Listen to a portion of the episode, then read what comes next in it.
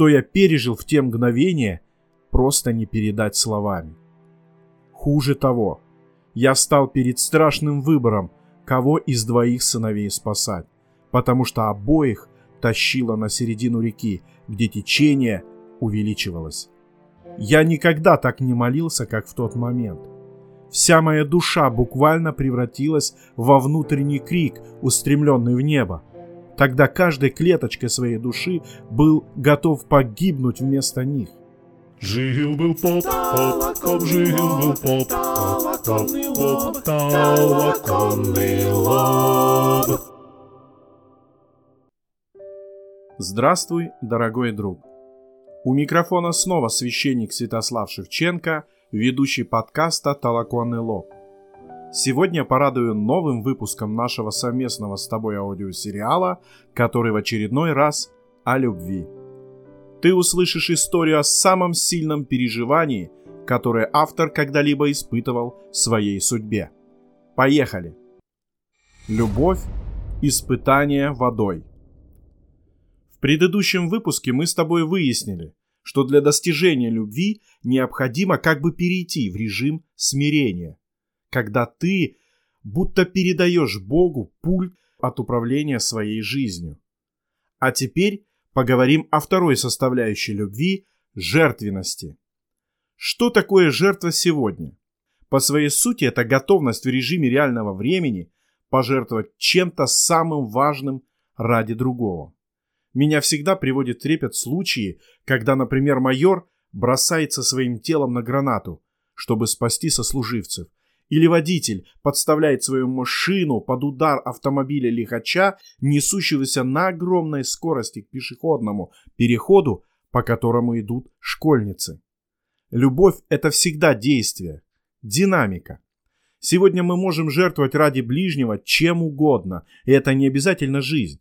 Это может быть время, внимание, физические силы, доброе слово и даже молитва. Особенно меня поразил один жизненный христианский принцип, о котором однажды поведал митрополит Антоний Сурожский. Проявлением настоящей любви он считал, когда человек жертвенно молится за других. Молиться за ближнего так, предлагая Богу себя в жертву вместо него. Подобная молитва была однажды и у меня. Но мне до сих пор страшно вспоминать обстоятельства, в которых она совершалась. Случилось все в одном из санаториев нашей области, который омывается водами холодной реки под названием Большая Пера. Туда мы всей семьей и отправились. Возле дома отдыха река делает крутой и узкий поворот, где течение многократно ускоряется. Как такового пляжа на ее берегу нет. Но отдыхающие в знойные дни все же пытаются искупаться в ее холодных водах как, впрочем, и деревенские мальчишки. Решил и я сводить своих маленьких сыновей на эту реку. Тем более они очень просились к воде. Поскольку река холодная, поставил им условие, что они по пять минут плескаются возле берега, а затем выходят обсушиться и погреться. Так они и делали, пока однажды не стали, играя, двигаться вдоль прибрежной полосы. Слава богу, накануне посчастливилось прочитать в сети рассказ одного профессионального спасателя, который подробно описал признаки утопающего человека. Оказалось, что на самом деле крики «спасите, помогите» очень редкие явления. Большинство тонет молча, застывшим взглядом. Что-то подобное происходило и на моих глазах, когда я видел, что дети вроде не зовут на помощь, но почему-то перестали откликаться. И самое главное, стеклянные от ужаса глаза. Почуяв неладное, я бросился за ними вдоль берега и тут же увидел, что река подхватила их и начинает уносить. Детям на тот момент было около 5-6 лет, и плавать они еще не научились. Что я пережил в те мгновения, просто не передать словами. Хуже того, я стал перед страшным выбором, кого из двоих сыновей спасать, потому что обоих тащило на середину реки, где течение увеличивалось. Я никогда так не молился, как в тот момент. Вся моя душа буквально превратилась во внутренний крик, устремленный в небо. Тогда каждой клеточкой своей души был готов погибнуть вместо них. Помню, обезумевший от страха, я предлагал Богу свою жизнь. Тут вовремя обратил внимание, что старший сын Сема уже повторял движение поплывка. То уходил под воду, то появлялся вновь. Краем глаза увидел, что младший, Максим, успел ухватиться за ветку, склонившейся над водою ивы. Выбор был сделан. Нырнул за старшим с открытыми глазами. Если бы в тот момент молитва превратилась в тепловую энергию, то мне кажется, что река бы закипела. Я поймал его и стал выталкивать к берегу.